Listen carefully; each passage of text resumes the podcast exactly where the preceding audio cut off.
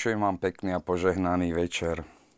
Ešte za čas tvrdého komunizmu vyšla hneď v podstate, keď sa hovorilo o budovaní krajších zajtražkov a priam pozemskom raji, knižka českého spisovateľa Zdenka Pluháža, ktorá mala názov Ak ma opustíš, v origináli opustíš li mne.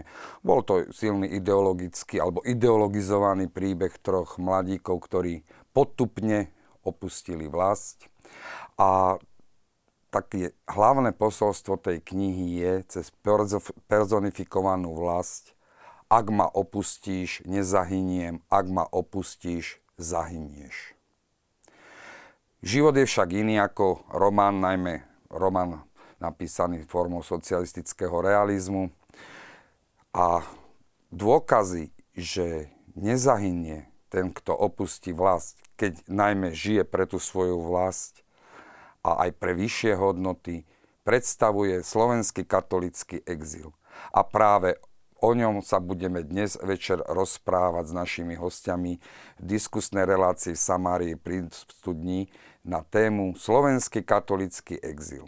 Vítam vás pri sledovaní relácie.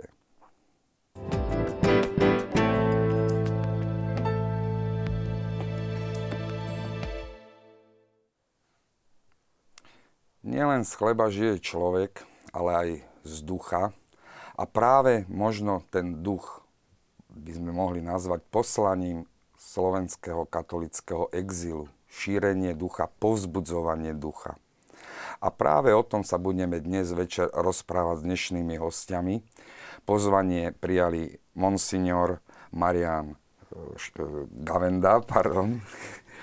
Poženaný večer. večer. Pani doktorka Beata Katrebová-Blehová. Dobrý večer. Poskávam požehnaný večer. A pán doktor Peter Jašek, historik. Požehnaný večer. Dobrý večer, prajem ďakujem za pozvanie. Je 1. septembrové vysielanie diskusnej relácie v Samárii pri studni a preto už aj vy sa opäť po prázdninách môžete zapojiť do našej diskusie. Môžete nám posielať formou SMS alebo mailov vaše otázky, postrej po prípade krátke glosy. A vidíte aj telefónne číslo, aj mailovú adresu. Skôr ako sa pustíme do našej diskusie, dovolil, dovolil by som si krátky úrivok z básne Jana Doránskeho, exulanta nášho, z básne Vzdialenej matke. Mamička, mamka, ja vás pozdravujem z výhosti, chlebík od cudzích, kde žujem. S Bohom sa majte, veď sa časy zmenia. S Bohom sa majte, mama. Dovidenia. Myslím si, že práve táto báseň nesie v sebe ten osud emigranta. Nádej, ale aj tú ťažobu. A preto, monsignor, možno, aj keď by sme možno až ku koncu mohli túto otázku položiť, myslím si, že by sa teraz, teraz by bola vhodná, ako chutí ten chlebík na výhosti. No ja ešte trošku odbočím, že som to pozvanie prijal len ako e, kádrová rezerva v hranatej zátvorke, ale nakoniec sa to tak vyvinulo, že predsa som tu medzi vami. Máme tu školených ľudí. No ja môžem prispieť skôr to, čo sa nazýva oral history, že som veľa vecí na, práve vďaka tomu, že som imigroval a som to chytil tak za chvost, ale som dá sa povedať, tú najstaršiu generáciu ešte zachytil v ich prostredí monsignora Boteka v ústave Cyrila Metoda, alebo však nehovoriac biskupa Hnilicu ešte v tej jeho, jeho plnej činnosti na Monte Santo, alebo Karola Krčmeryho. Zase to sú také, také drobné, drobné veci. Potom eh, profesora Polakoviča v Buenos Aires, Jankovičovi, ktorý krátko po tej mojej návšteve sme strávili dlhé večerné hodiny, také retrospektívy a hodnotenia a plánovania, eh, tak s týmto môžem teda prísť a obohatiť. A ako ten chlebík chutí, tiež veľmi nemôžem hovoriť, e, lebo to treba však asi to aj tu napovedia prítomní, že tie emigračné vlny boli viaceré a mali aj úplne inú charakteristiku. Tá hladová emigrácia medzivojnová, tak tam išlo ozaj o ten tvrdý chlebík, aj tam si ho tvrdo zarobiť a ešte sa snažiť aj pre rodinu, ktorú tu nechali e, niečo našetriť potom tá politická emigrácia, či po 48. alebo po 68. ale hlavne tá prvá, tam išlo zachrániť si kožu a nejakým spôsobom sa udržať. No a už potom, potom 68. som povedal, to už bola taká emigrácia z túžby po slobode. Že a to, ekonomického charakteru. No, ekonomického charakteru. Už to nebolo taká tá chlebová. Pravdou je, že e, každý musel počítať, že tak ľahko sa domov nedostane. Tu bol na neho paragraf, a kto nechceli zrovno do väzenia, tak e, sa domov, kým nedostal občianstvo, tak sa vlastne nemal šancu vrátiť. Ako sa odchádzalo s vedomím, že už asi nikdy sa nevrátim? No, ja som na to veľmi nemyslel, ale dosť tvrdo mi to pripomenul biskup Hrušovský, ktorý, ja som tam išiel tak viac menej skúsiť, či ma do toho seminára zoberie. E, nebola to úplná istota. Bol som tam síce legálne, ale som tam nelegálne zostal, takže Zas náš paragraf bol proti medzinárodnému právu. A on mi povedal, Marian, z mojej strany ťa príjmam do seminára, ale musíš počítať, že v živote neuvidíš rodičov, v živote neuvidíš súrodencov a v živote neuvidíš Slovensko. Aj dodal, my môžeme dúfať, že sa to zmení, ale nesmieme s tým počítať. Takže dúfali tam Dúfať sme dúfali, ale tam potom hlavne, už keď som si tak vedome nechal odísť ten posledný vlak, kedy ti ide posledný vlak, cíť sa slobodný sa vrátiť. No ja som si ho nechal odísť a to práve, že som nebol nikým tlačený a si povedať, tak všetko to isté a krásne. Som sa tu, som mal rád Tatry, ľudí som tu mal priateľov veľa a povedať si, idem tu do úplného neznáma, tak nebol to ľahký krok. Mm-hmm. Nebol to ľahký krok. No a potom to, čo tam e, sa v človeku prebudí, ja som si to aj pri tej básni uvedomil, aj sa to tak vo mne zobudilo, že človek, e, keď sa ocitne v cudzom prostredí, tak príde určitá clivota, ale ono je to zároveň určitá taká inšpiratívna vnútorná atmosféra. No čo, keď niečo silno prežíva, napríklad aj smúto, kolky, aj takí hrubí chlapi, keď im matka zomrie, sú veľmi lirickí a teda ozaj si také až básnické súvisy spomínajú z jej života. A toto som videl ako takú klímu tej emigrácie. Tam zrazu človek ako si citlivie a taký ten vnútorný život je veľmi silný a ono sa to premietalo aj v umeleckej tvorbe, aj v tých rôznych aktivitách, ktoré celý ten slovenský exil fakticky vyvíjal. Či už, ja neviem, by sme spomenali Dilong alebo iných básnikov, alebo spisovateľov, proste Strmeň. Karola. Tak ono to bolo také svojím spôsobom tvorivé, také intenzívne obdobie. Uh-huh. Takže vďaka za ten úvod, aby sme teda vedeli, čo naozaj naši emigranti prežívali. Ale aby sme boli spravodliví, k emigrácii tá sa nezačala po 45. respektíve 48. tá sa začala, keď sa vrátime do poslednej tretiny 19. storočia. Vtedy nastala tá veľká vlna, ako vy ste už spomenuli, za chlebom, hlavne do, za veľkú mláku. Šív karta sa kúpila a už išiel do Kanady, ale zväčša do Spojených štátov. Ako sa vlastne táto emigrácia vyvíjala? Tak bola to predovšetkým chlebová emigrácia, ako sme už spomenuli, ktorá mala hlavne sociálnu dimenziu, mala hospodárskú dimenziu a len tak približne, aby sme si pripomenuli čísla, do konca 19. storočia na severoamerický kontinent emigrovalo zo Slovenska, hlavne z východného Slovenska, z tých najchudobnejších oblastí, Spíš, Šariš, Zemplín, Orava a tak ďalej, okolo 300 tisíc Slovákov. Do konca prvej svetovej vojny už bolo 600 tisíc. To bolo to najvýznamnejšie obdobie v tom obrodnom hnutí. Pittsburghská dohoda, predtým Clevelandská dohoda, to tu nemusíme ďalej spomínať. Napriek tomu, že to bola chlebová emigrácia, mala zároveň katolícky charakter. Prevažná väčšina boli katolíci, ktorí si zakladali vlastné osady, ako sa to v Amerike volá, kde mali vlastných slovenských farárov počase. Slovensko biskupa získali až oveľa, oveľa neskôr. Asi bude dobre povedať v kontexte dnešnej relácie, že tí kňazi prišli zo Slovenska za ním. Áno, prišli v podstate ako sprievod, ako doprovod, ale títo kňazi boli mimoriadne činní a mimoriadne národne uvedomili, to treba podotknúť a počiarknúť, a už koncom 19. storočia začali vznikať tie prvé veľké e, spolky. Prvá e, slovenská katolická jednota, e, prvá slovenská katolická ženská jednota a v roku 1907 najvýznamnejšia strešná krajanská organizácia amerických Slovákov, Slovenská liga v Amerike, ktorá v podstate existuje až dodnes a ktorá počas celého svojho, svojej existencie vyše storočnej e, stála na myšlienke samobytnosti slovenského národa a po druhej svetovej vojne dokonca na myšlienke obnovenia e, alebo vzniku e, slobodnej Slovenskej republiky. A akú úlohu hrali títo už spomínaní slovenskí kňazi? Povedzme, spo- môžeme aj nejaké mená spomenúť. Určite všetci poznajú Jozefa Murgaša, ale Jozef tam... Murgáš bol priekopník, e, ktorý v podstate vynašiel bezrotový telegraf, e, takže patrí medzi najznámejších Slovákov vo svete. A e, katolíckí kňazi hrali predovšetkým úlohu ako vedúce osobnosti toho spolkového života. V podstate všetky tie spolky, ktoré som spomenula, zakladali katolíckí kňazi. Slovenskú, jednotu, Slovenskú ligu v Amerike založil Štefan Furdek, a, ktorý má bustu na Groslingovej ulici. Tam si Aj môže ulicu má v poz- Bratislave. Dokonca má aj ulicu v Bratislave. Takže e, nepochybne e, bez nich by pravdepodobne takáto silná pronárodná činnosť tých katolických spolkov e, nebola mysliteľná.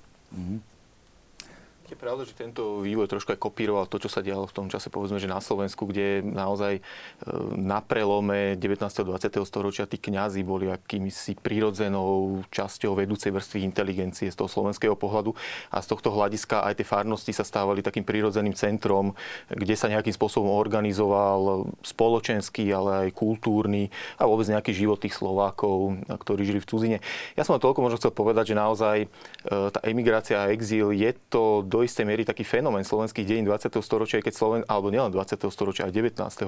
I keď podľa môjho názoru na veľkú škodu slovenskou historiografiou e, veľmi málo spracovaná problematika, hlavne keď si uvedomíme, Prečo, prečo myslíte si, že sa historici nejak k tomu nechcú venovať, alebo je to ešte mladé, alebo... Tých faktorov, tých faktorov je určite viacej.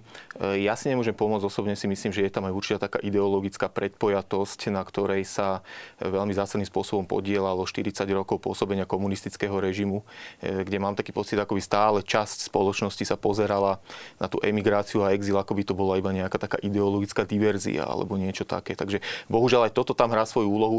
Určite sú tam aj niektoré objektívne faktory. Keď si zoberiete z hľadiska toho historického výskumu, naozaj taká veľmi dôležitá súčasť ako dostupnosť relevantných archívnych prámeňov, ktoré v tomto prípade slovenskej emigrácie a exilu sú skutočne roztrúsené doslova po celom svete. Takže aj to je faktor, ale to som chcel povedať, že mňa to osobne zaráža vzhľad, najmä vzhľadom k tomu, eh, keď si uvedomíme dôležitosť pôsobenia zahraničných Slovákov aj vo vzťahu ku kľúčovým mílnikom slovenských dejín v 20. storočí.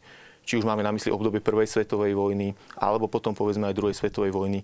Nehovoriac o tom, čo predpokladám, že v tejto relácii ešte podrobnejšie rozoberieme, e, to je ten slovenský politický exil po roku 1945, zápas proti komunistickému režimu a upozorňovanie na samourčovacie právo Slovákov, ktoré, a môžeme to tak aj nazvať, zápas za samostatnosť Slovenska. Môžeme, myslím, že z Ameriky sa pre, preniesť... Ja by som Áno, ešte, nech sa páči. e, že v podstate od začiatku e, tejto prvej emigrácie slovenskej, mohutnej, masovej, existovalo prepojenie so Slovenskom. Že netreba to vnímať ako niečo, čo existovalo v nejakom izolovanom svete. To vôbec v podstate tak nebolo. Napríklad už v 20. rokoch e, navštívil severoamerický kontinent biskup Jan Vojtašák spolu s ostatnými členmi, s katolickým klérom a stretol sa tu s vedením Združenia slovenských katolíkov v Amerike, s ktorými nadviazal e, veľmi takú úzkú spoluprácu, ktorá sa potom prejavila aj po druhej svetovej vojne, najmä na v charitatívnej oblasti. Veľmi dobre si rozumel s farárom v New Yorku Štefanom Krasuľom. V 30 rokoch to bola slávna cesta matičnej delegácie na čele s Jozefom Cigrom On Hronským to aj napísal veľmi peknú knihu.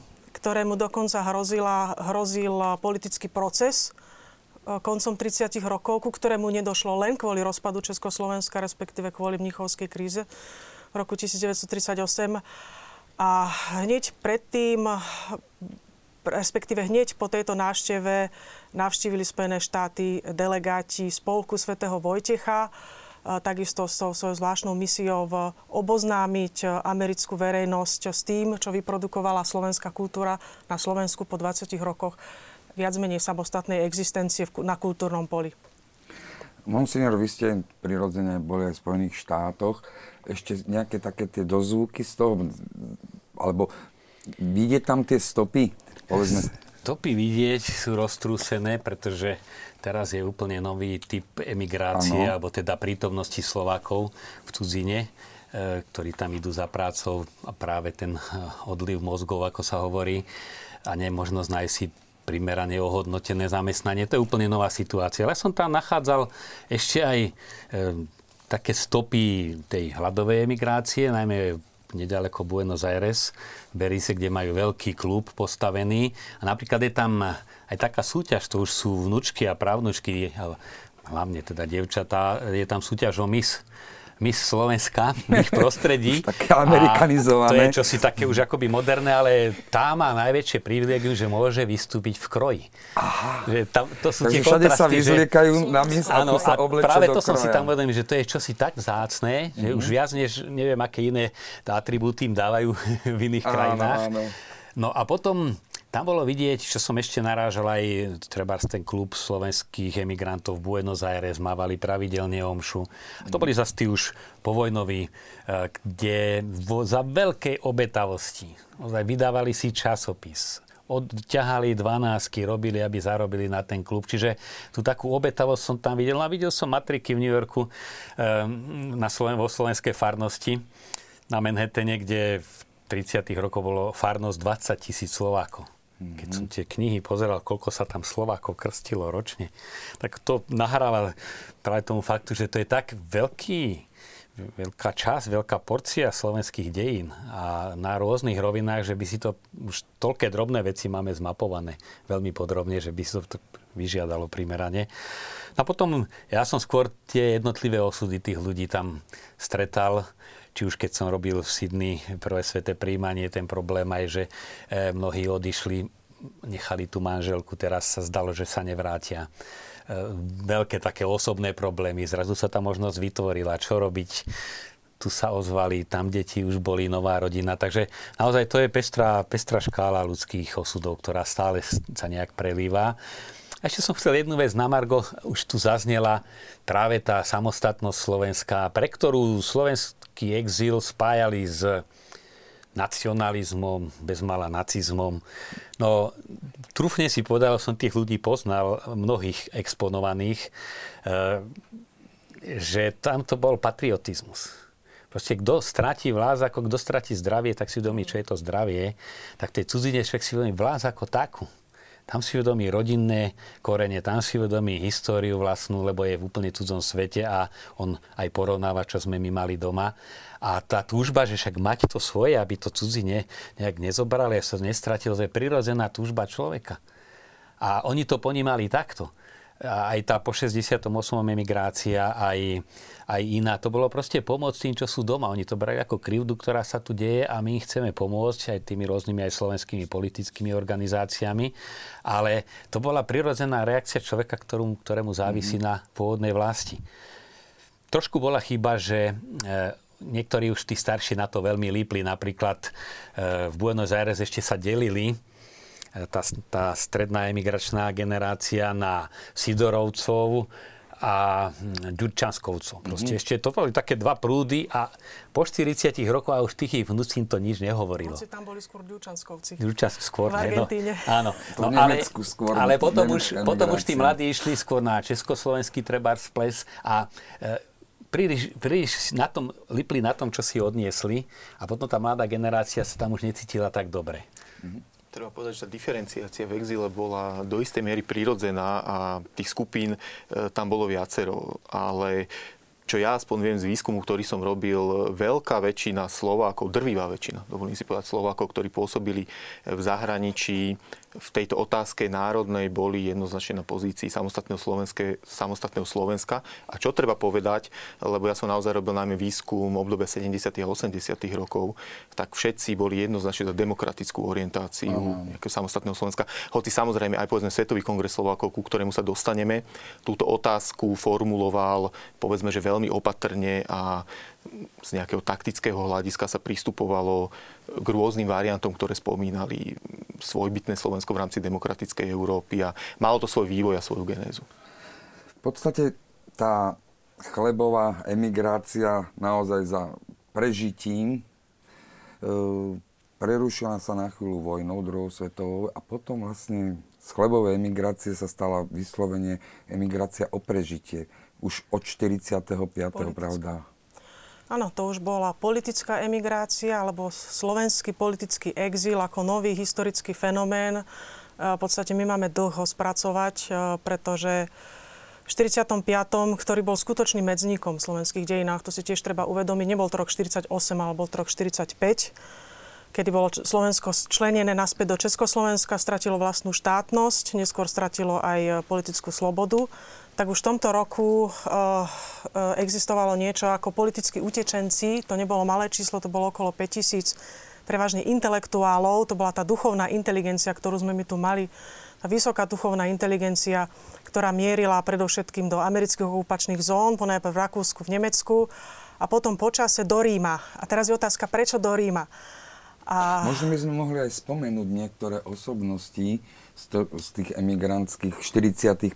rokov, napríklad Jozef Ciger Hronský, aby nevznikol dojem, že len kňazi utekali. Napríklad zaujímavé je, že ako prví začali do Ríma prichádzať študenti. Uh-huh. Slovenskí študenti, napríklad Kolmajer, Chajma a, a ďalší, a, ktorí a, na Slovensku nemali žiadne pracovné zázemie a utekali podľa vlastných slov pred dôsledkami povstania. Tak ako to píšu v svojich memoároch, ja si teraz nevymýšľam, tak to tam jednoducho je napísané.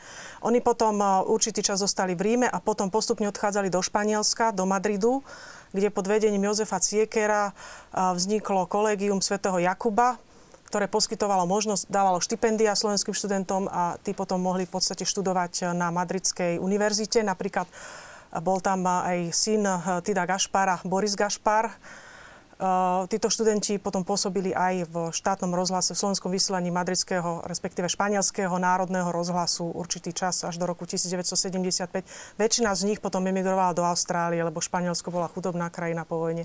Tá ďalšia emigrácia v lete, to boli dve také zaujímavé známe mená, ktoré tu už padli. To bol Mikuláš Princ, básnik Mikuláš Princ a Karol Strmeň. A pri Mikulášovi Šprincovi by som rada trošku zostala, pretože v podstate tam sú tie počiatky e, toho katolického exilu, keďže Mikuláš Princ bol už na jeseň v 45. menovaný za pápežského delegáta 3. pápežskej misie pre utečencov v Európe. Takže vysoké postavenie aj v rámci cirkevných v rámci toho veľkolepého pápežského pomocného diela Pontificia Commissione d'Assistenza, ktoré vzniklo ešte v roku 1944, rok pred vojnou, ktoré je veľmi obsiahle, ale veľmi málo známe. Napríklad v 46. pápež ponúkol pomoc 50 tisícom deťom priamo v Ríme, kde dostávali teplú stravu, ošatenie, vyučovanie a tak ďalej. A Mikuláš Princ e, s významnými e, funkciami a kompetenciami, v podstate v pozícii biskupa, vycestoval do e, utečeneckých centrál, najmä teda v Rakúsku a v západnom Nemecku, kde bolo najviac Slovákov. A tu napriamo poskytoval duchovnú a materiálnu pomoc. Napríklad pomohol dostať sa z väzenia bratovi Ferdinanda Ďučanského, ktorý bol na udanie jedného českého dôstojníka uväznený v Bregenci, vo väznici kde sedel niekoľko mesiacov a jemu sa teda nejako podarilo ho dostať. Táto pápežská misia sa potom skončila koncom januára a mala skutočne významný dosah na tých Slovákov. Existujú spomienky napríklad e, Pavla Gejza Dobiša, e, ktorý bol dva roky v americkom zaisťovacom tábore v Glazenbachu. Tam bol mimochodom aj Konštantín Čulen istý čas, a teda aj iní Slováci. A on si veľmi dobre pamätá na príchod tohto pápežského delegáta pretože pre nich to bolo niečo ako neviem, úsvit slnka po dlhom, po dlhom uh, zatmenom dni, uh, keď sa im dostalo konečne nejakej útechy, teraz nemyslíme materiálom slova zmysle, lebo áno, on v podstate rozdával balíky, šastvo a tak ďalej, ale kde sa im teda dostalo najmä tej nádeje, že čo si sa predsa len pre tých Slovákov v zahraničí robí. Ale v podstate tá naša emigrácia, keď zamierila do Ríma, ona sa tam už so Slovákmi stretla. Boli tam predsa študenti bohoslovia.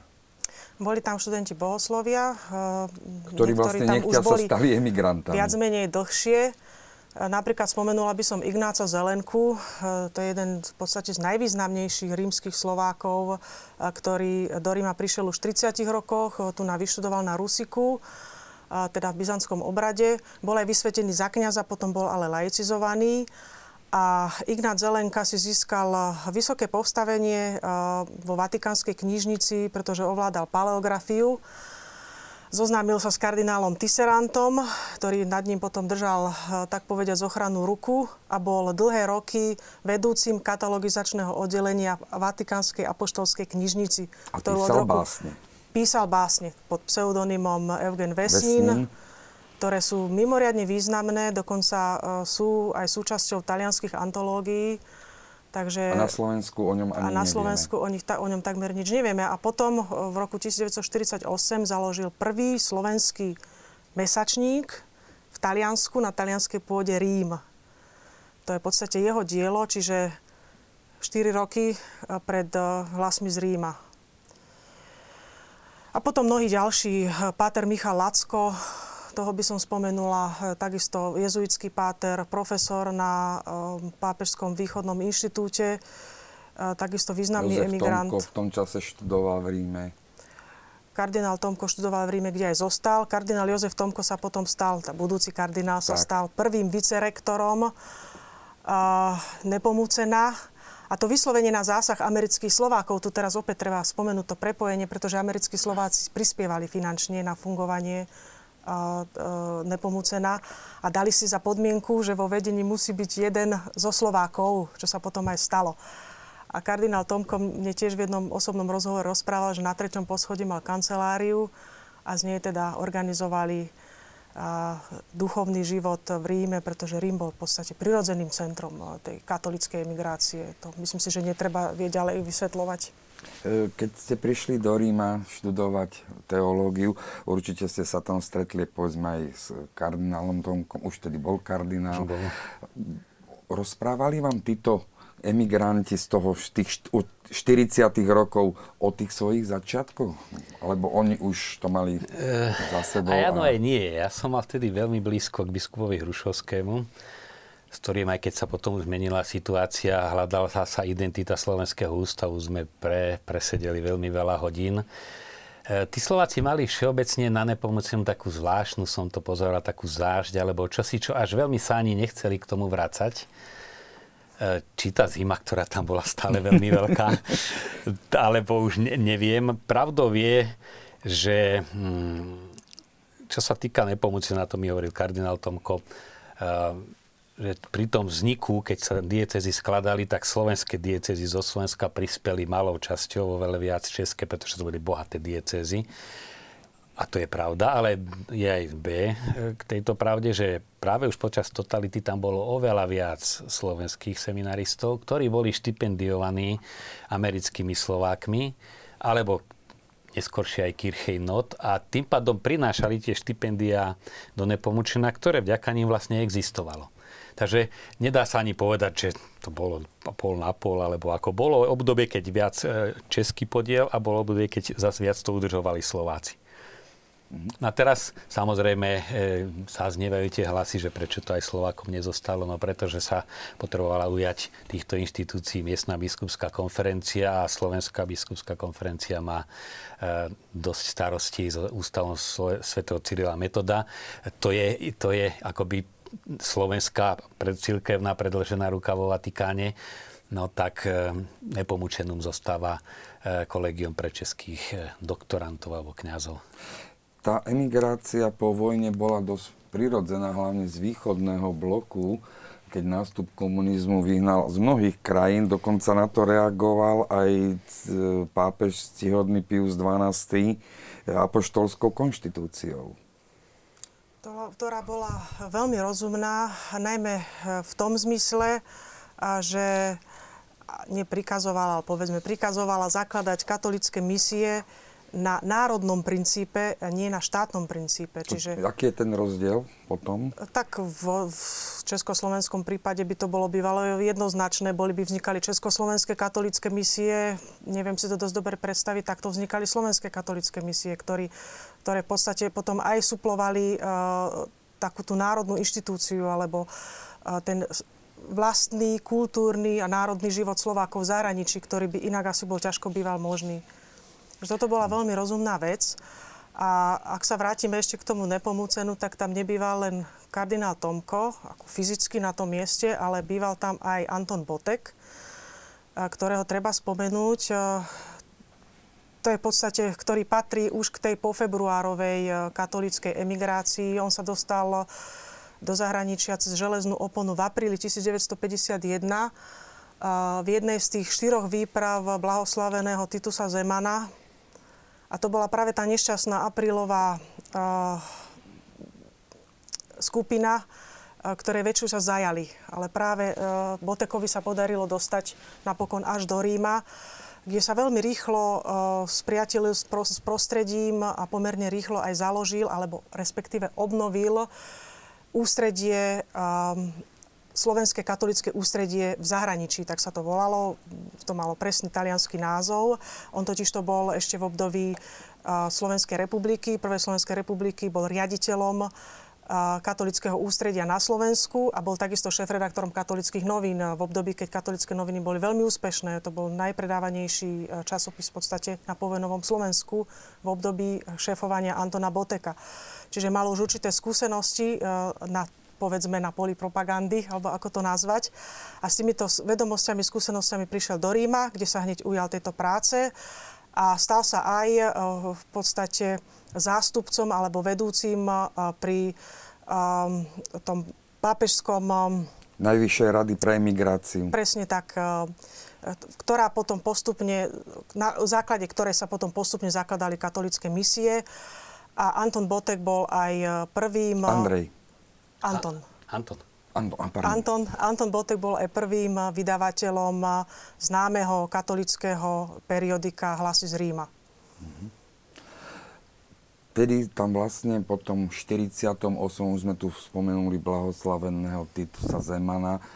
Tam aj diecezní kniazy, ale respektíve bohoslovci budúci, aj, aj reholní, dosť veľkom množstve emigrovalo do Talianska, medzi nimi aj Štefan Náhalka zo spiskej kapituly, ktorý potom zohral v tom exile významnú úlohu. Vy ste mali možnosť sa s ním stretnúť? Už Monsignor Náhalka nežil, tam, hoci ho tam bolo ešte cítiť. Mm tam treba to tak upresniť, že každá rehola mala kontakt so svojím generálátom, ktorý bol v Ríme, či jezuiti, salezíni a tak ďalej. E, v tom období po 48. tam bolo prirodzene najviac Salesianov, pretože Salesiani organizovali e, tie úteky s tým, že budú pôsobiť ako Salesiani v Taliansku, zo Slovenska. Mm-hmm. Kým jezuiti tam boli prirodzene stále, niektorí jezuiti boli na Kúri alebo v Rusiku pôsobili. No len práve, či už Monsignor Botek, ktorý hovorí o ňom, že mal aj fenomenálnu pamäť na mená, na tváre, že on mal obrovské množstvo kontaktov už zo Slovenska, čiže taký predurčený spájať ľudí, e, tak začali sa stretať v katakombách svätého Kalixta, kde, ktoré patrili Salesianom, aj doteraz patria. A tam, kde si sa tvorili tie základy tej vyslovene duchovnej starostlivosti, ktorá sa trošku delila od toho politického centra, čo tiež bolo v Ríme ale zároveň stále, to som sa napočúval aj od biskupa Hrušovského, aj od kardinála Tomka, že viera a národ, to je proste neodlučiteľne spojené. Keď padne to, tá príslušnosť k svojej vlasti, vytráca sa aj viera a naopak, že to je, proste sú spojené nádoby. A ako som už povedal, nebol to nejaký nacionalizmus alebo hlásenie sa k nejakej konkrétnej politickej línii. To bol vzťah k vlasti a oni oni si vedomí, že my keď sa tu stretáme, stretáme sa ako Slováci, ale Slováci, ktorí prišli v nedelu na omšu. Ja to spovia. Ale keby nebolo tej omše a toho strediska, tak by sa vlastne nemali kde stretať, aby sa roztratili. Tak Štefan Náhalka uh, bol uh, tajomníkom spišského biskupa a uh, mal v podstate významné postavenie v rámci spišskej diecézy. Takže e, s týmto veľkým know-how, bol aj, mimo iné bol aj profesorom na teologickej e, vysokej škole v Spišskej kapitule, s týmto veľkým know-how, ktoré Anton Botek mal jeden veľkú, jednu veľkú nevýhodu, že nevedel po taliansky, nevedel plynule po taliansky, takže mal pomerne stiaženú komunikáciu, alebo vedel len čiastočne po taliansky, mal stiaženú komunikáciu e, s rímskou kúriou, čo je teda prirodzené. Štefan Náhalka naopak, ktorý študoval v Ríme, takže vedel plynule, vynikajúco po taliansky, niektorými inými jazykmi vedel po francúzsky, tak e, toho predurčovalo do úlohy nie len akéhosi duchovného vodcu, ale aj akéhosi slovenského diplomata. Že on nezastupoval len tie cirkevné záujmy, ale v podstate aj záujmy e, slovenského národa v zahraničí, keď e, Slovensko nemalo vlastnú diplomáciu pretože nemalo vlastný štát, čo je logické. A Štefan Náhalka prišiel do Ríma pomerne neskoro, ak teda takto uvažujeme, až v júli 1953, pretože predtým sa takmer 3 roky musel skrývať, čo je v podstate nepredstaviteľne dlhá doba ale opäť veľmi rýchlo sa zžil s rímským prostredím, ktoré už teda predtým študoval a v podstate prirodzene prevzal po Botekovi, ktorý v 57. emigroval do Kanady, tú úlohu vedúceho aj pri už spomínanej um, katolíckej teda misii. Tom Najvyššia rada pre migráciu. Najvyššie rady, dlhé Priko... názvy, ktoré sa ťažko dajú zapamätať, kde bol teda od roku 1957 a potom po jeho smrti to bol tuším Dominik Hrušovský, to teraz už neviem presne. Uh-huh. Hej, hej. A Štefan Náhalka bol potom v podstate prvý rektor Slovenského ústavu svätých Cyrila a Metoda. No. Ak môžem také osobné, Dominik Hrušovský, ktorý bol, prevzal tú štafetu, si ho úžasne vážil a on to často v príhovoroch, aj keď bolo nejaké výročie ústavu, zdôrazne sa zodral pre Slovensko. Že proste on, on do noci robil, ale taká tá, on biskup Šovský to, alebo arcibiskup už ku koncu, tak zdôrazne ako slovenský otec, ktorý sa zodral pre pre svoju rodinu, že on takto ponímal aj svoje kniazstvo, že vyslovene sa v tej práci zhorie. No a preto na, na mnohých, na mnohých e, poliach. E, škoda, on začal aj veľmi, veľmi e, rýchle ráz aj vedecky a odborne mal veľmi prezieravé, ďaleko siahle vízie, ale tie už kvôli týmto konkrétnym službám pre ľudí nemal možnosť rozvíjať. Možno ešte predtým, než rozvedieme myšlienku Slovenského ústavu Sv. Cyrila Metoda, ktorá vznikla v podstate v tom 59. postupne a za ktorou stál teda hlavne Štefan Náhalka, plus e, iná, iní kňazi e, v diaspore, tak treba spomenúť e, tie jeho silné väzby na biskupa Vojtašáka a jeho veľkú úlohu, ktorú vykonal v zahraničí pri prezentácii alebo pri sprostredkovaní svetovej verejnosti perze- o persekúcii katolíckej cirkvi na Slovensku. Mm. To mhm. bola skutočne jedinečná úloha, ktorú snad mohol dokázať len on tým svojim veľkým jazykovým vybavením. A v podstate to bola jednoduchá práca, tam každý rok na výročie procesu s biskupom Vojtašakom a spol, ktorý bol, ako vieme, v januári 1951. Každý rok vychádzalo množstvo článkov v Observatore Romano, potom v katolíckej tlači potom v Spojených štátoch amerických vyšlo niekoľko publikácií, ktoré informovali celý svet alebo anglicky hovoriaci svet o utrpení katolíckej hierarchie na Slovensku. Dokonca existovala rezolúcia, ktorú vydal kongresman Charles Kirsten v roku 1952 v americkom kongrese, kde sa opäť odsudzovalo to brutálne vyšetrovanie a politický proces s biskupom Vojtašákom a teda s tromi slovenskými biskupmi. To bol v roku 1952, takže uh, hovorím o tom, to sa veľmi málo vie, ale v podstate svetová verejnosť bola uh, už na základe tejto koordinovanej a mimoriadne účinnej práce slovenského katolického exílu veľmi dobre informovaná o tom, čo sa deje na Slovensku. Okrem toho, Štefan Náhalka napísal knihu Exul Familia Slova Corum, ktorá dodnes nie je prekonaná a ktorá v podstate vymenúva všetky existenciu všetkých tých katolických misí vo svete, existenciu Slovákov. Za zmienku možno stojí Exul Familia bol presne názov e, apoštolskej konštitúcie ctihodného Pia 12. venovanej emigrácii a emigrantom. Takže Štefan Halka práve využil tento názov a veno, zameral sa na Slovensko. Áno, pretože on stál v podstate pri počiatkoch katolických misí vo svete, a povedzme hlavne v Európe, stal Štefan Náhalka. Napríklad ako vznikala katolická misia vo Francúzsku. Tá vznikla v roku 1953, teda pomerne skoro po konštitúcii pápežskej a vznikla asi takým spôsobom, že šiesti kňazi z Ríma sa vydali na cestu po Francúzsku aby v podstate zorganizovali celú tú slovenskú katolickú komunitu, ktorá bola roztrúsená po celom Francúzsku. Nikto nevedel poriadne, kde, ako sú. A to sa im za tých 6 týždňov skutočne podarilo. To bola cesta, ktorá sa konala v roku 1955. A potom bola ešte druhá misijná cesta v roku 1956, ktorú už viedol Julius Gašparík, ktorý potom prebral katolickú misiu vo Francúzsku a takisto týmto istým spôsobom cestoval po celom Francúzsku a dával v podstate tých Slovákov dokopy, lebo inak e, sa o to málo vedelo, ani čo bolo logické. A na tú prvú uh, svetú omšu, ktorá v podstate vznikla, um, ktorá bola hneď po vyhlásení katolickej misie, to bolo nejak v septembri 1953 prišlo 9 Slovákov. Čiže logicky museli niečo robiť. Potom už samozrejme ich bolo oveľa viac po tých dvoch misijných cestách. To už boli čísla, ktoré išli do stoviek. Mm-hmm. Samozrejme, taká malá súka, že samozrejme Rím bolo to centrum katolíckej emigrácie, ale aj v tých 50. rokoch netreba zabúdať ani na tú komunitu, ktorá bola v Spojených štátoch amerických. A v tejto súvislosti, keď sme tu spomenuli viacero osobností, e, tak treba uvieť, že v 50. rokoch sa vlastne v Gary v Indii nestal biskupom Andrej Grudka, e, ktorý mal teraz slovenské korene. Hoci narodil sa v Spojených štátoch amerických a v slovenskej rodine a vlastne celý život si to slovenské presvedčenie udržiaval.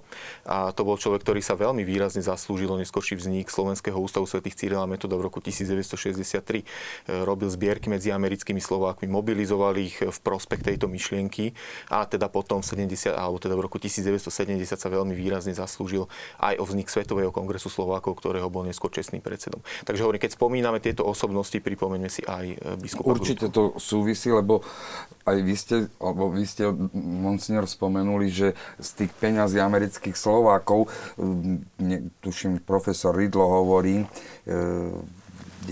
vo, svojej, vo svojom diele o dejinách e, Ústavu svätého Cyrila Metóda, že z halierov chudobnej vdovy sa postavil e, tento ústav. A, a to boli naozaj tí jednoduchí ľudia aj v Spojených štátoch, ktoré práve na základe apelu pána biskupa Grudku robili zbierky. Tu by som dodal ešte, že ono tam sa už tam vstupuje ako relatívne mladý e, kňaz Jozef Tomko, on bol medzi tým vicerektor nepomučenie, má skôr starosti teda ekonomické v tých najťažších časoch.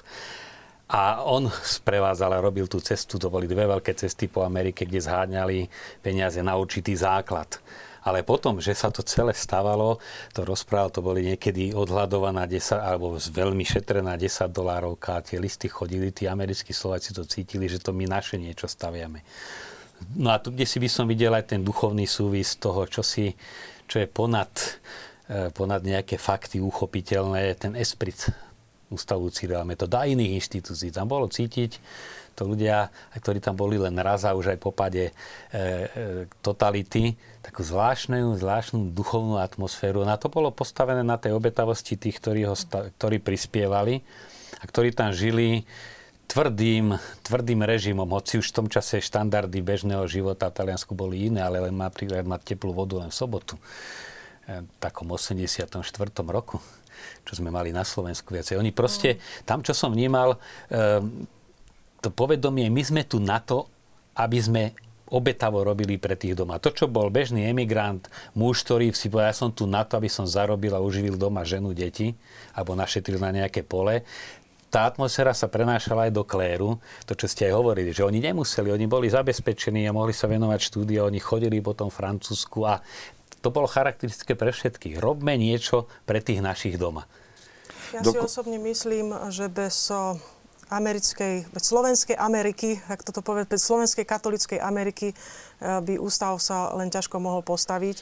A tu ešte treba spomenúť Združenie slovenských, kato, slovenských eh, katolíkov v Amerike, monsignora Mlinaroviča, už spomínaného Štefana Krasulu, mnoho iných osobností a takisto uh, uh, benediktínsky kláštor svätého Andrea Svorada pod vedením uh, ctihodného opáta Teodora Koiša ktorý takisto svojim účinkovaním prispel. Potom to boli mecenáši e, jednak e, slovenského písaného slova, ako bol e, predovšetkým Jan Lach, a potom takisto Florian Billy, to boli všetko reverendi, ktorí vyslovene pracovali pre potreby slovenskej emigrácie a teda aj pre slovenský Rím. A bohužiaľ o nich vieme len veľmi málo, slovenská verejnosť takmer vôbec nič. A to boli ľudia, ktorí skutočne vydali obrovské množstvo eh, slovenskej literatúry v zahraničí. Tie ten milión kníh, ktorý v podstate vyprodukovala slovenská migrácia, by bez týchto ľudí, tých, už čo, ktorí sa už narodili priamo v Spojených štátoch amerických, by nebol vôbec mysliteľný. A je to dôležité aj pre církev na Slovensku, ktorá v období komunizmu bola prenasledovaná, trpela, to tiež treba zdôrazniť. Samozrejme aj tá literatúra, pašovanie literatúry na Slovensku, to je osobitný fenomén. A to sme ešte nespomenuli, to vysielanie zahraničných rozhlasových staníc, osobitne napríklad slovenskej redakcie Rádia Vatikán, ktorá vysielala od roku 1949 pravidelne, ktoré malo mimo mimoriadný význam. Aj potom v 70. 80. rokoch. Takže e, myslím si, že veľmi záslužná práca, ktorá čaká na svoje zhodnotenie. Mm. Vy ste to, monsignor, spomenuli. emigrácia mladých chlapcov do Talianska najmä kvôli kňastvu. A práve títo emigranti pripravovali kňazov nie len pre exil, ale pre pôsobenie, raz pôsobenie na Slovensku, pravda? Vy ste to... To bola tá idea aj e, jedna z takých nosných e, Jozefa Tomka, keď išiel na tú okružnú cestu zberať peniaze vlastne na ústav. Teraz sa vždy aj do toho, že to boli mladí, ano. povedzme, mladí kňazi a on hovorí, ako keď sa pred Romanom objavili a už on bol proste milionár. Milionár a takže a chlopci, myslíte, že bude z toho volať? No, tak, to, ale to bola, on hovorí, to bola tá odvaha, to nadšenie, bez ktorej zase by to tiež nebolo vzniklo a to, čo oni mali spoločné, tu z toho slovenského nebolo nejaké len hlásenie sa k vlasti. Oni mali, všetci boli dríči, až nie, že pracovití ľudia. Workholici. Keď som si pozrel fotku treba z nejakého ročníka z Nepomučena, ten 50. rok napríklad, a už tam bol budúci arcibiskup eh, Hrušovský, tak Tomko nehovoriac. Eh, bol tam eh, Monsignor Škoda, ktorý pozval po určitej inej línii, Zlatňánsky, Vrablec. Monsignor Vrablec. Proste každý, kde sa ocitol, dá sa povedať, ne, nenarazil, nenarazil na nejaké zdravotné problémy, urobil veľkú kariéru, ale v tom zmysle ozaj svojou pracovitosťou. Dá sa povedať, že skoro všetci, na malé výnimky, že sa niekto tak stratil v pastorácii, všetci Slováci, ktorí sa ocitli, v zahraničí, tak to svojou pracovitosťou to dotiahli veľmi ďaleko.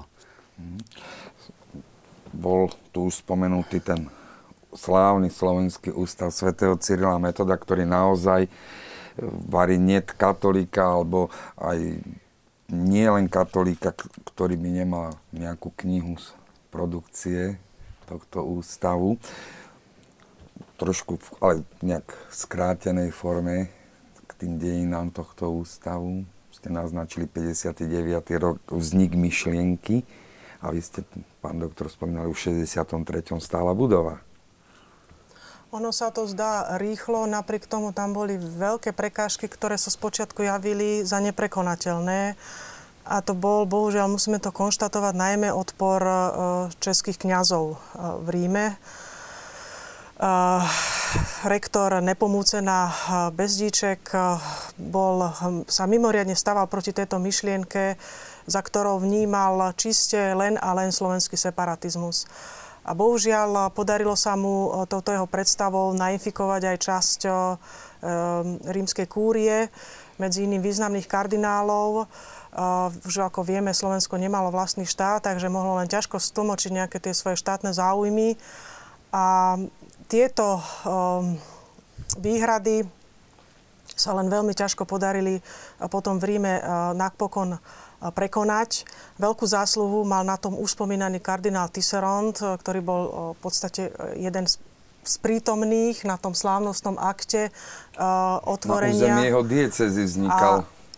A, áno, presne tak. Slovenský ústav nesmel vzniknúť na území rímskej diecézy, ale musel vzniknúť na extra, teritoriálnom e, území, čiže mimo rímskej diecezy, ale našťastie ešte na území mesta Rím, ktorá patrila e, práve e, kardinálovi Tisarantovi, ktorý v podstate láskovo poskytol, poskytol slovenským katolíkom. Takže toto len trošku z toho pozadia. Tá história je oveľa bohatšia. Už to by existuje, na samotnú reláciu sa patrilo. Samozrejme, existuje k tomu bohatá literatúra. Ja by som povedala, že z celej tej katolíckej diaspory je to asi najlepšie spracovaná problematika. Ale zasa zväčša exulantami, že slovenskí historici asi moc k tomu nemali ani príležitosť, najmä keď tam boli ľudia, ktorí zažívali ten ústav z tej strany, na ktorej vznikol. Tak isté, že my máme historikov, ktorí si napríklad pozreli tú druhú stránku celej histórie, ako vnímala e, Slovenský ústav, povedzme EŠTB. Hej. Takže to je zasa úloha Ústavu pamäti národa a teda už týchto mladých historikov, e, pretože tam bolo určitý, určitý počet agentov, ktorí nejakým spôsobom pôsobili alebo sa snažili prekaziť e, to úsilie. A, a to je tak viac menej rozdelené a treba si takisto uvedomiť, že archív Slovenského Slovenského ústavu Sv. Cyrila Metoda je v Ríme, takže to tiež nie je také jednoduché sa tam dostať.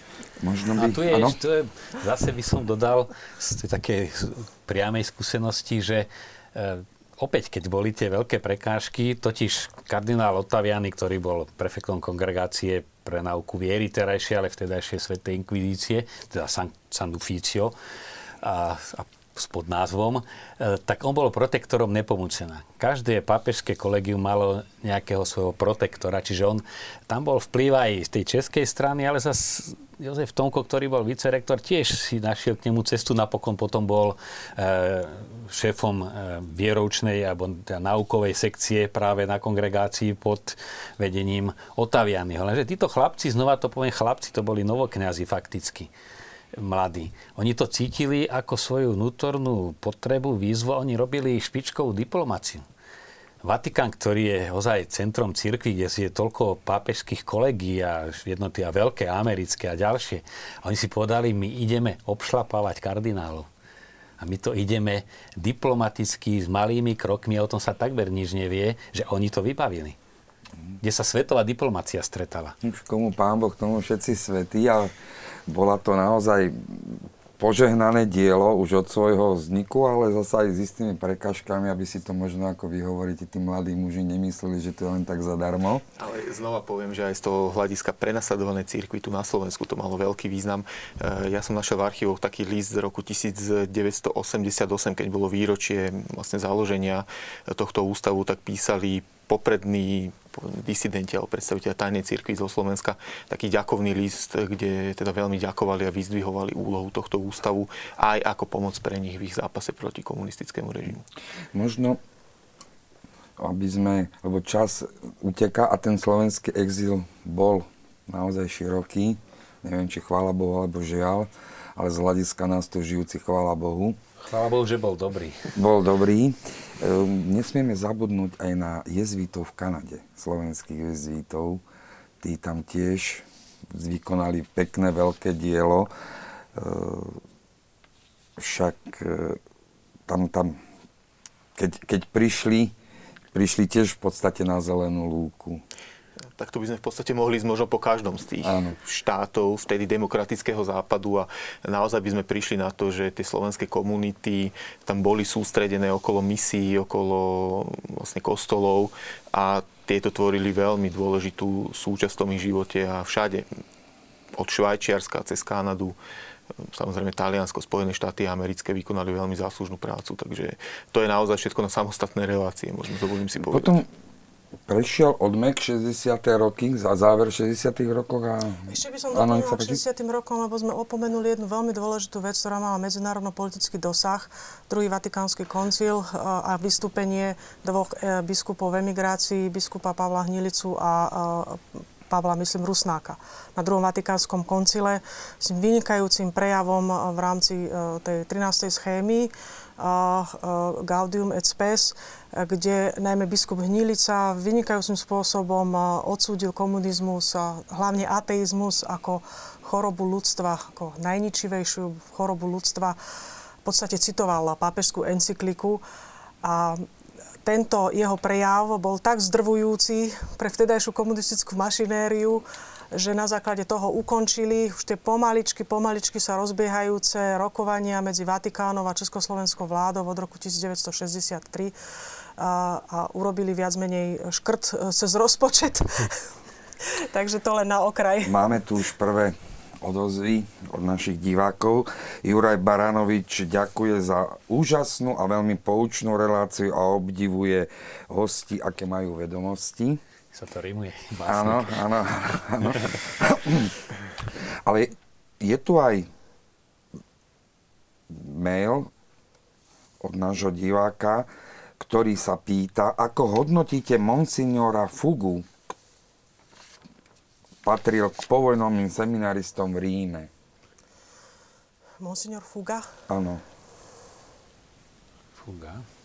Bohužiaľ, to meno som zatiaľ nejak nezaregistrovala, takže... Ani ja, tak bohužiaľ. som tam žil 5 rokov, ale... Tak v Ríme bolo v 55. okolo 20, nie, v celom Taliansku okolo 30 kňazov. Už hmm. priamo katolických kňazov, takže to je pomerne vysoké číslo. V celom svete ich bolo okolo 100.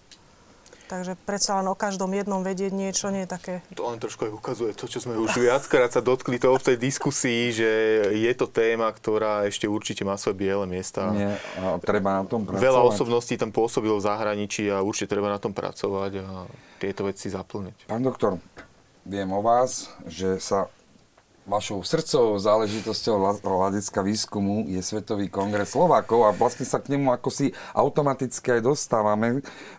Sme na, na konci 60. rokov. Približte nám ten vznik. A čo to bola za organizácia, lebo v našich médiách samozrejme za komunizmu to bolo čosi veľmi zlé. Hneď po Vatikáne to druhé najhoršie. Tá genéza Svetového kongresu Slovákov naozaj siaha v podstate niekedy, možno až do obdobia, kedy ten fenomén slovenskej politickej emigrácie slovenského exilu sa dostáva nejakým spôsobom do popredia a stojí za tým myšlienka dosiahnuť jednotu slovenského politického exilu, ktorý, ako tu už odznelo, bol v tých 40 50 rokoch roztreštený. V 60 rokoch už boli prvé pokusy o zjednotenie, čiastočne aj úspešné, ale potom, čo osobitne zasiahlo vznik Svetového kongresu Slovákov, bol rok 1968, krátky proces politického uvoľnenia, e, následná invázia vojsk Varšavskej zmluvy, ktorá jedným z dôležitých sprievodných javov bola masová vlna, možno najväčšia vlna emigrácie po druhej svetovej vojne na Margos vtedajšieho bývalého Československa odišlo vtedy približne 70 tisíc ľudí v rozpätí rokov 68-69, ktorí samozrejme išli na ten demokratický západ a tu akoby aj príchod tejto novej vlny nadviazal na tú tendenciu zjednotenia toho slovenského exilu.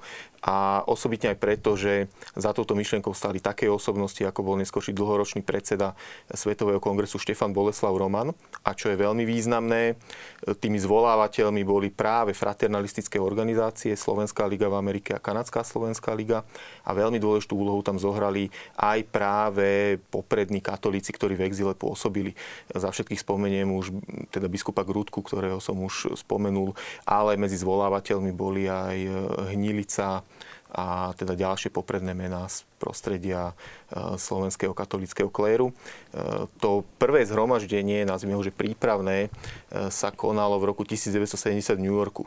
A napriek tomu, že bolo iba prípravné, tak v podstate konalo sa v júni 1970 a považuje sa za dátum vzniku Svetového kongresu Slovákov. Hoci to prvé akoby také riadne generálne zhromaždenie Svetového kongresu Slovákov sa uskutočnilo až na budúci rok, teda v roku 1971. A aj sám zakladateľ Svetového kongresu Štefan Boleslav Roma Roman e, vlastne povedal, že dátum jeho vzniku je ten rok 1970 a ten rok 1971 je akoby taký krst mm-hmm. toho kongresu. E, naozaj po celé to obdobie, kedy Svetový kongres Slovákov efektívne pôsobil, môžeme povedať niekedy do začiatku 90. rokov, bol veľmi rešpektovanou organizá- strešnou organizáciou slovenského politického exilu v zahraničí, do ktorého činnosti sa zapojili, dovolím si povedať, znova drvivá väčšina relevantných osobností slovenského politického exilu. Mm. A nech sa páči. Ešte Štefanovi Romanovi treba doplniť, že mal aj katolickú dimenziu, e, keď to smiem tak povedať. Štefan Roman bol peritus na druhom vatikánskom koncile a to znamená, že sa smel zúčastniť, e, myslím, že všetkých troch zasadaní a zohral významnú úlohu pri obnove grecko-katolíckej cirkvi v Československu. E, jednak jeho vynikajúcami kontaktmi na Pavla VI., neskôr potom aj na Jana Pavla II. A v 68. bol na Slovensku, kde sa stretol s niektorými osobnosťami a vyslovene e, mal e, na srdci tú, práve túto záležitosť obnovy grecko-katolíckej cirkvi v podstate na jeho území, e, na úz, kanadskom území. Aj jeho zásluhou vzniklo potom aj grecko-katolická diecéza v Kanade. Dal postaviť ten slávny kostol. Teraz neviem presne. Svetý Jan Pavel kostol premenenia v Toronte. V Unionville v Toronte. Hej. Áno, v Toronte a podobne sa zaslúžil o zriadenie slovenskej cirkevnej emigrácii. Ja som dokonca mala jeden dokument v ruke, on mal až také vynikajúce kontakty, že riaditeľ československej redakcie Rádia Slobodná Európa, ako vieme, Rádio Slobodná Európa malo len československú redakciu, jednotnú, tak riaditeľ, teraz to meno vám už teraz nepoviem, to bolo nejak v 80 rokoch, sa vyslovene obrátil na Štefana Romana, aby mu sprostredkoval stretnutie, e, respektíve súkromnú audienciu pápeža Jana Pavla II. Čiže až takéto vynikajúce boli jeho kontakty e, na samotného pápeža, čo, aby sme vedeli vyslovene, že o čom hovoríme, že to nebol niekto, kto má len peniaze, ale bol ten niekto, kto mal aj vynikajúce kontakty.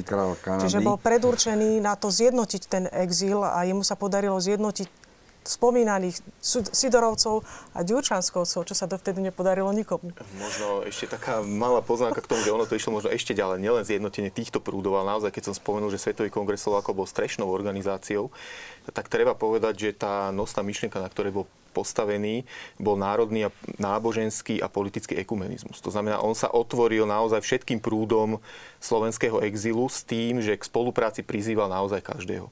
A teda dôsledkom bolo, že možno aj prekročil aj takéto konfesionálne rozdelenie sa to podarilo, kde k spolupráci pritiahol naozaj aj povedzme slovenských evanielikov, fraternalistické organizácie a veľké množstvo osobností, ktoré v exile pôsobili. Skôr ako sa k tým osobnostiam dostaneme, ja neviem, pani Beat, pani doktorka, že, lebo tu už čítam sms ktorá prišla pre vás, že, že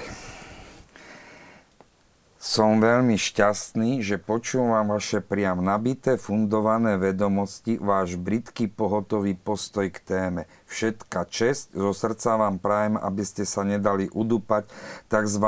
uznávanými historikmi, zachovali si svoje človečenstvo. Ďakujem. Takže... Asi anonymnému áno, poslucháčovi. Áno, áno, áno, divákovi k tým osobnostiam, už sme spomenuli teda tú hlavnú osobnosť pána Romana, ono aj tým, že ten Svetový kongres Slovákov pôsobil v podstate až do 90. rokov, tak e, došlo tam aj ku generačnej výmene. E, samozrejme, Štefan Roman bol najvýznamnejšou osobnosťou Svetového kongresu Slovákov. E, keď v roku 1988 zomrel, tak to aj poznačilo ďalšie pôsobenie kongresu. Ale tým, čo som spomenul, že tá snaha bola pritiahnuť naozaj všetky prúdy a tí ľudia v exile na to reflektovali, tak tie osobnosti, ktoré tam pôsobili, je veľmi veľa. Z tej možno novšej alebo mladšej generácie, ktorí sa potom do popredia dostali v priebehu druhej polovice 80. rokov spomenie Mariana Šťastného, ktorý bol výkonný podpredseda. Možno sa dostaneme aj k téme a napokon autor myšlienky zvolať sviečkou manifestáciu. To je veľmi dôležité, možno by sme sa pri tom mohli pristaviť. Ešte aspoň slovo ano, niektoré určite. osobnosti, keď som spomenul ten prienik aj mimo toho katolického rámca, tak spomeňme ľudí, ako bol napríklad Reverend Dušan Todt, ktorý bol dlhé roky vlastne generálnym tajomníkom Svetového kongresu Slovákov. Pôsobil tam Eugen Lebel, Michael Novák, povedzme, Imrich významný Kružliak. filozof, Imrich Klu, mm. Imrich Kružliak, čiže aj z európskeho prostredia naozaj Šrámek. určite jo, Staško, Kirschbaum.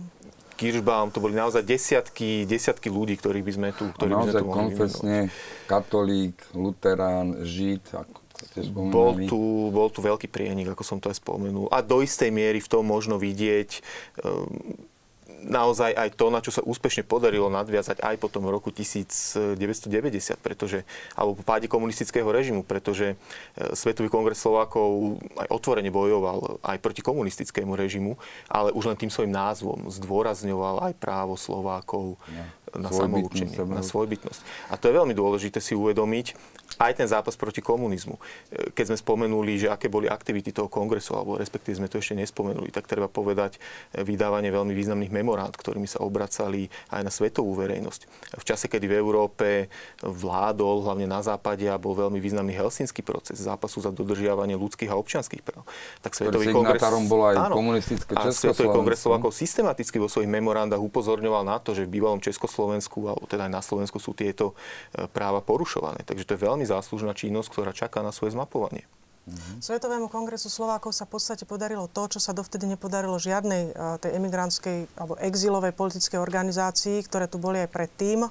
Spomeniem len Slovenskú národnú radu v zahraničí, ktorú viedol Karol Sidor a Slovenský akčný, potom neskôr Slovenský oslobodzovací výbor pod vedením Ferdinanda Ďučanského.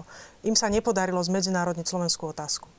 To sa podarilo až Svetovému kongresu Slovákov, už priamo aj tou účasťou na Helsinskom procese, ktorý bol veľmi významný. Tam boli tie delegácie SKS, na mm, tých nástupnických konferenciách v Belehrade, vo Viedni a tak ďalej, kde bola vždy veľmi silná slovenská reprezentácia. Potom tam boli delegácie v Štrásburgu v Európskom parlamente, aj pod vedením Imricha Kružliaka, ktorý to tuším organizoval, a Jozefa Kiršbamba v súčinnosti. Takže uh, to bolo veľkolepé dielo, ktoré samozrejme komunistický režim nemohol zniesť. A tie kontakty naozaj boli na najvyššej úrovni. Dokonca sa podarilo pravidelne chodiť na State Department Spojených štátov amerických a tam prezentovať túto slovenskú otázku. Takže kontakty na svetových štátnikov. Spomenuli sme Štefana Romana, ktorý naozaj v Kanade bol veľmi významnou a uznávanou osobnosťou. No z pohľadu Ríma by som dodal, že to duchovné centrum a pastoračné, ktorým bola emigrácia prevažne už v tých 70, 80. rokoch církevná, pretože e, ekonomicky emigrovať sa oplácalo a dalo viacej do Spojených štátov, do, do Kanady, do Austrálie. Tak to boli také množiny, všetci sa stotožňovali s kongresom Slovákov, ale nesplývali. Proste chceli e, ten náboženský vplyv alebo nábož, duchovnú službu pre Slovákov, ale nebyť, nestotožniť nestotožneniu s činnosťou Slovenského kongresu. Čo im niektorí zazlievali, niektorí kvitovali, pretože sa tam zase tá duchovná služba si udržala svoju nezávislosť. Všetci podporovali, neboli proti kongresu, aj sa stretali, aj, aj boli čestnými, ja neviem, pozvanými hostiami, ale bolo tam aj určitá autonómia tej duchovnej činnosti, čo myslím tiež, že poučenie z dejín aj pre súčasnosť. Možno poučenie z dejín prejdeme už do 90. rokov, keď začala emigrácia, možno už naozaj len čisto ekonomická, lebo prenasledovaný to už nikto ne, nebol. Ak nie za trestné činy, ale to už je iné. A tie slovenské katolické misie prežívajú stále. Ja nikdy nezabudnem na jeden veľmi krásny príhovor monsignora Masláka v Mníchove, keď tej vlne, ktorá ešte čerstvo po vstupe na, do Nemecka ešte si donesla aj z domova aj tú vieru otcov, tak prišli do kostola svätého Štefana a on hovorí, ak ste sem prišli hľadať Boha, tak ste na zlej adrese. Tu ho môžete stratiť, nemyslím v kostole, ale v tom Nemecku. Ten, mm. ten bohatý život, mamona, skôr tam tu stratíte. Je to poslanie tých slovenských katolických misií práve v tomto? v súčasnosti? No určite je. E, pretože e, človek, keď je stratený, a aj len z mojej maličkého výseku minimálneho pastoračného, že teda boli sme na omši, ale ani nevieme, či to bola vlastne omša. Niekedy boli aj nie v katolickom kostole a niekedy v takom katolickom, že už z tej omše tam toho veľa nebolo. Na, nakoľko dosť veľké percento slovenských veriacich je, teraz žije v zahraničí, tak poskytnúť im tú službu, e, ktorá sa samozrejme je niečím provizorným, pretože kto tam zostane žiť, prirodzene sa začlení do tej farnosti, v ktorej žije. Ale aby tam mali nejaký oporný bod, najmä tí, ktorí sú tam len dočasne za prácou, mohli sa aj navzájom podporiť. Na to sa málo pamätá, ja som to videl viac u Poliakov, že oni sa síce stretnú kvôli Svetej Omši, ale tam si pomôžu dohodia si prácu, mm-hmm. ktoré sú čerstvé, tak si skúsenejším poradia, na to si daj pozor, tam sa obráti. Že ono je to, má to veľký význam, že si navzájom pomáhajú, vedia o sebe aj, aj táto črta. A je to známe, že človek v cudzine buď vieru stratí, alebo si upevní. To sa aj staré príslovie hovorí, byť v Ríme a vieru nestratiť, to je veľká vec. Áno, a keď mi to hovorí, však práve preto tam je, že už ju toľky stratili, že je tam veľa, tak si ju pozbieram. Tak. To sa presne stalo Jozefovi Cigrovi Hronskému, ktorý bol dva roky, necelé dva roky v Ríme. A tí, čo boli jeho súputníci vtedajší, tak vyslovene to videli na vlastné oči, ten jeho duchovný prerod pomerne z takého viac menej vlažného alebo málo uvedomelého katolíka na skutočne duchovného katolíka. Práve v rímskom prostredí napísal ten svoj z katolického hľadiska možno najvýznamnejší uh, román Andreas Burmeister, potom neskôr aj e, Svet na trasovisku, ktorý už ale vyšiel e, v Argentíne. E, takže určite tento Rím pôsobil na slovenskú emigráciu veľmi silne a dôkazom toho sú aj skutočne mnohé spomienky, mnohé memoáre, ktoré vyšli a práve z pera tých význačnejších slovenských emigrantov Mikuláš Princ napísal pomerne skoro po jeho emigrácii k Slobodným pobrežiam, Karol Strmeň a mnoho, mnoho ďalší, Jan Okál, asi také najvýznamnejšie vypredaj ľudskosti. citovaný Doránsky. Ktoré by som teda odporúčala, aby si to ľudia zobrali a prečítali. tiež mal také emigrantské pretože to sú v podstate e, e, knihy, ktoré sú aktuálne súčasnému čitateľovi a je, je z čoho čerpať. Vy máte, monsignor, aj také osobné skúsenosti, hlavne po 90. roku ste pôsobili istý čas v Austrálii, medzi Slovakmi, no v Argentíne. Mo- mohlo by to vyzrieť ako, relácia sa už blíži ku koncu. Len práve to bol zmysel aj Však jeden, zo, jeden zo zmyslov ústavu, aj že tí Slováci v Amerike platili, podporovali seminaristov s tým, že niektorí si im aj vrátia pre nich slúžiť. Áno. Na Slovensko, keď bude možnosť, ale aj pre nich. A ono to potom všetko išlo na Slovensko a ja som tak cítil, taký určitý morálny dlh a bola isté, že tam aj taká študentská kuriozita, ale teda som ozaj to leto trávil treba medzi, keď skončil tam, eh, alebo nastupoval eh, Páter Števko, na Filipínach boli nejaké nepokoje, tak bolo pre, treba prebrať farnosť teda slovenských hovoriacich, veriacich z celej Austrálii. Tak som mal mesiac najväčšiu farnosť na svete, Austráliu, po ktorej som precestoval naozaj 17 tisíc kilometrov Za ten autobusom mesiac? za ten mesiac. A neboli mobily, sa vyhlásilo v rozhlase. A to, čo som tam videl, keď som spovedal, kedy som to bol naposledy na no keď tu bol Pater Senčík. 15 rokov napríklad, aj viac. Že oni, keď, kým, keď ne, išli do kostola na anglicku spovedať, si netrúfali v angličtine napríklad. To len ukazuje, že aké je to dôležité. No a tam sa tiež hľadala tá identita, aby tým, ktorí prichádzajú aj mladým ľuďom, aby sa tam poskytovala už vyslovene duchovná služba. Lebo oni už nejakú oporu, oni si tam prišli zarobiť, niektorí tam prišli študovať a potrebovali mať tam nejaký taký oporný bod. Niektorí si tam prípravy robili na manželstvo, že sobaž mali tu, ale už prídu s potvrdením na, o náuke predmanželskej, či, či v Londýne, alebo i na iných našich misiách. Takže ono je to naozaj živo prepojené. A to už by biskup Halko, ktorý momentálne Ale aj to e, to o má na tom, starosti. že Slováci sú teraz vďační aj tej emigrácii, majú vlastného biskupa, ktorý má na starosti pastoráciu Slovákov v zahraničí, že ten dlh sa, sa za Slovensko začína splácať emigrantom. E, Ako by sme mohli túto reláciu ukončiť? Význam pre súčasnosť tejto e, slovenskej katolickej, katolickej emigrácie, exilu slovenského katolického možno vy, monsignor. No ja len krátko, to, čo som už aj spomenul, ako taký záver, že naozaj povzbudenie z toho, že čo sa dá dosiahnuť pracovitosťou, lebo dnes je tá doba rýchleho a lacného úspechu a ten skutočný úspech, e, kto je odrie. pracovitý a to stojí za to. No a potom tá ďalšia črta záujem o druhých navzájom. Lebo súčasný trend je taký naozaj si žiť v tom svojej uzavretosti a my to potrebujeme aj a veľmi až kvôli prežitiu, aby sme vytvárali živé vzťahy, pomáhali si, zaujímali sa o druhých. To, čo bolo vlastne špecifikom ktorejkoľvek tej skupiny e, našich emigrantov. Pracovitosť a vzájomná láska, by sme to povedali, záujem a služba. Tak slovenský exil je významný historický fenomén, to treba predovšetkým konštatovať, ktorý patrí k slovenským dejinám. To je neoddeliteľnou súčasťou slovenských dejín, povedzme v 20. storočí. A e, my sme povinní ho spracovať, my sme povinní poznať e, literárne dielo, ktoré v zahraničí vzniklo, aj vedecké literárne dielo, ktoré je obrovské a mohutné. Napríklad stredovekári by si určite prišli na svoje, ak by si preštudovali e, tie veľké diela, ktoré napísal Páter Michal Lacko a mnohí iní, Teodorik Zubek a tak ďalej, ktorý je v podstate autorom toho pojmu eklézia silenci, že my mnohé veci ani nevieme, že vlastne vnikli v exile a prepašovali sa cez hranice e, k nám. Čiže my nemôžeme naše dejiny vnímať len e, v tých hraniciach, tých daných hraniciach nejakého historického celku, ale vlastne aj ponad hranice.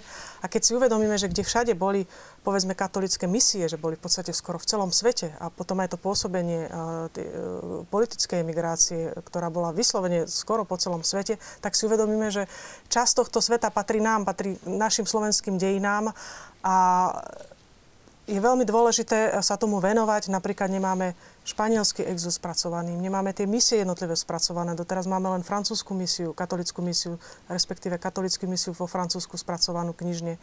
Nedávno vyšla kniha Nedávno, od možno. uh, monsignora Imricha Tóta. To je v podstate prvá katolická misia, ktorá bola knižne na vedeckej úrovni spracovaná. Všetko ostatné zatiaľ, takisto zahraničné vysielanie, máme len čiastočne spracované. Čiže toto je jedna veľká kapitola, ktorá sa nám otvára a ak bude záujem, tak treba ju jednoducho posunúť ďalej. Ja sa možno dostanem zase k tomu, čo som hovoril na začiatku a pri tom význame si dovolím povedať, že to bol zásadný význam na kľúčových udalostiach slovenských dejín 20. storočia a treba povedať, že zásadne pozitívny. Monsignor, vy ste spomenuli záujem o druhých. Vy hovoríte, o zá... ak bude záujem, treba to spracovať. Ja si myslím skôr, že to je povinnosť. A dovolím si to potvrdiť e, citáciou jedného z posledných argentínskych listov Jozefa Cigra Hronského, v ktorom napísal Už nie len verím, ale aj vidím, že aj Slovensko bude slobodné. Keď sa vy, mladší, budete vrácať domov, nenechajte naše kosti v cudzej zemi, aj keď bola k nám láskavou. Preveste ich do rodnej zeme. Hronskému sa táto túžba splnila, ale myslím si, že možno dôležitejšie ako tie kosti previesť, je previesť ich ducha, ich prácu a aplikovať ju do súčasnosti. A myslím si, milí televízni diváci, že to je poslanie nás všetkých a nech nám historici, dobrí historici, mladí historici pomáhajú objavovať a odkrývať to, čo sa nám zakrývalo, alebo čo sme možno ani nevedeli. Pekný a požehnaný večer.